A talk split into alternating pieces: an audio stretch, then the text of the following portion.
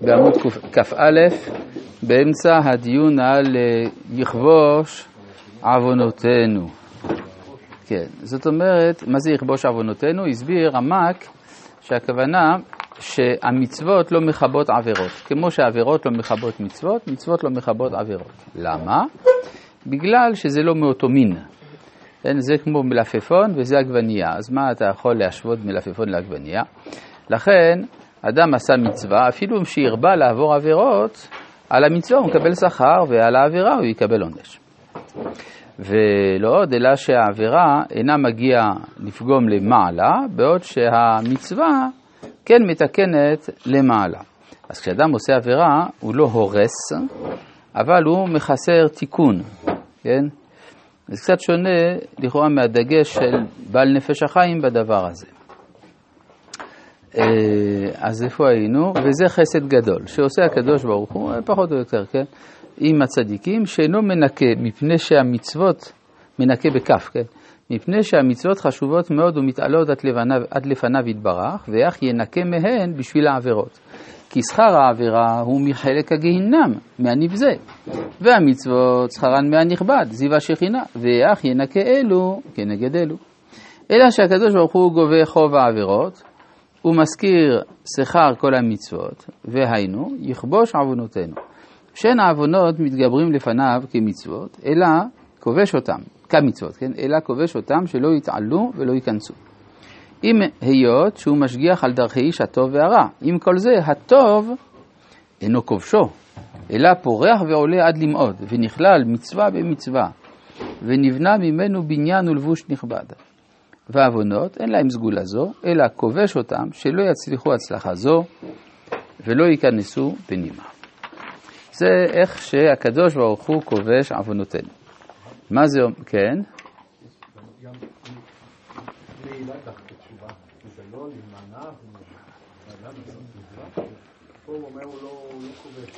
נעילת דרכי תשובה זה עונש. עונש, יש לפעמים דבר כזה. אבל לא, שה, לא שהעבירה עולה עד למעלה. היא לא עולה עד למעלה. כלומר, היא נשארת בתחום הגיהינם. אז האדם הזה תקוע בגיהינם, זה יכול להיות. אבל הוא תקוע בגיהינם, אבל זה לא, לא לוקח שום דבר מהגן עדן המגיע לו, במידה ויש לו כמה מצוות, ואין אדם שאין לו כמה דברים טובים שעשה. ואף מידה זו, כן, אז מה אנחנו צריכים ללמוד מזה עבורנו? ואף מידה זו צריך האדם להתנהג בה, שלא יכבוש טובת חברו ויזכור רע, רעתו שגמלה הוא. כלומר, האדם עשה לי משהו רע, אבל הוא עשה לי גם טוב. אז בגלל שהוא עשה לי רע, אני לא אזכור לו את הטוב שעשה לי? לא, צריך לחלק. אלא אדרבה, יכבוש הרע, וישכחהו ויזניחהו ולא יגור במגורו רע, ותהיה הטובה סתורה תמיד לפניו.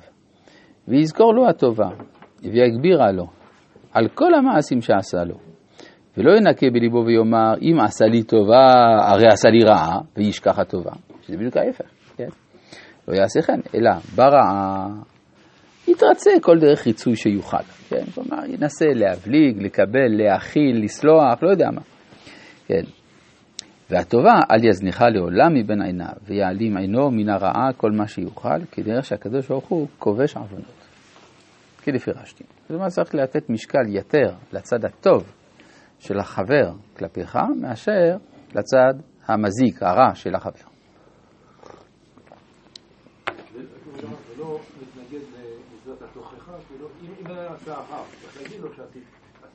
כן, אבל זה לא קשור לרע שהוא עשה כלפיי. עשה רע. אדם עשה רע, צריך להוכיח אותו. גם אם הרע הוא כלפיי. אבל זה, מה שאני אומר כאן זה ההקפדה שלי עליו. משהו אחר. לא, לא יכול להיווצר מזה כל מיני... עיוותים. ודאי שאוכלים. נכון. או שזה האמת. יכול להיות שהצד הטוב של האדם הוא יותר אמיתי מהצד המקולקל שלו.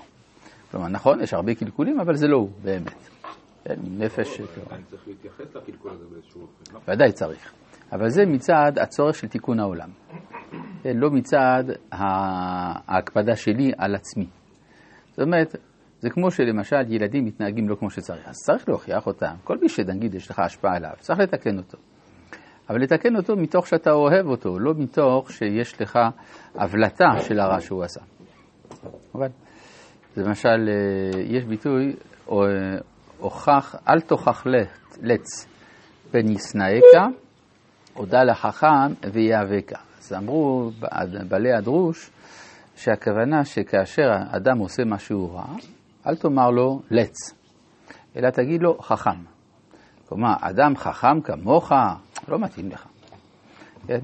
ואז בעצם אתה מרומם אותו, כי אתה יוצר אצלו ציור של הטוב. זה הכוונה. מה? זה כבר נהיה נדוש. אז מה? זה עובד טוב. זה עובד טוב. לא, זה ברור. כלומר, הטעות תהיה לומר שמכיוון שאני צריך להיות מלא אהבה, לא, לא צריך להילחם ברע. לא, אתה יכול, צריך להילחם ברע באהבה. נכון. כן. אה, זה הסיפור, מה? כמו דוד עם בן גירה, שהוא עשה כדי שהוא... כן. שיהיה לו גן עדן, שהוא לא, לא ילך לגיהינם. שלא ילך לגיהינם. או למשל, יש אה, הסיפור המפורסם על רב אריה לוין. רב אריה לוין, שהיה תלמיד חכם עצום, היה אה, לפרנסתו אה, מלמד תינוקות. יש סיפור אמיתי שקרה, שפעם איזה תינוק, איזה ילד, תינוק זה כמובן ילד, עשה איזה שטות, הגיע לו סטירה. אז רבי אריה לוין בא אליו, הרים את ידו, החזיר את ידו, יצא, הוריד את ידו ויצא. לא נתן את הסטירה. פעם שנייה, שוב נכנס רבי אריה לוין, שוב מרים את ידו, שוב מחזיר את ידו ויוצא. בפעם השלישית חזר רבי אריה לוין, הרים את ידו, נתן לו סטירה, בום של סטירה, אה.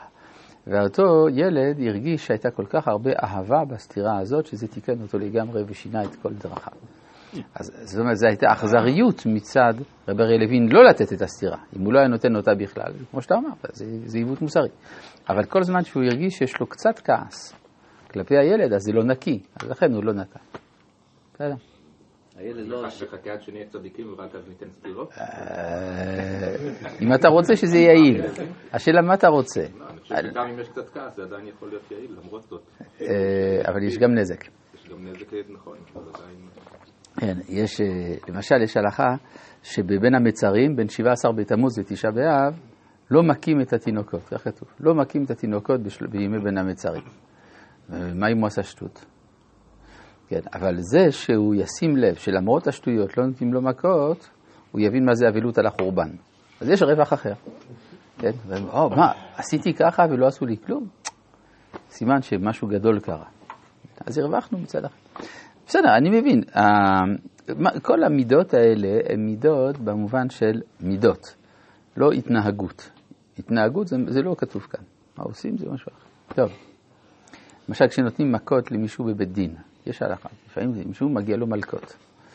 אז לוקחים אנשים יתרי, חלשי גוף ויתרי דעת.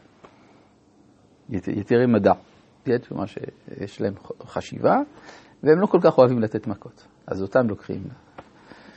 טוב, התשיעית. ותשליך במצולות ים כל חטאותם.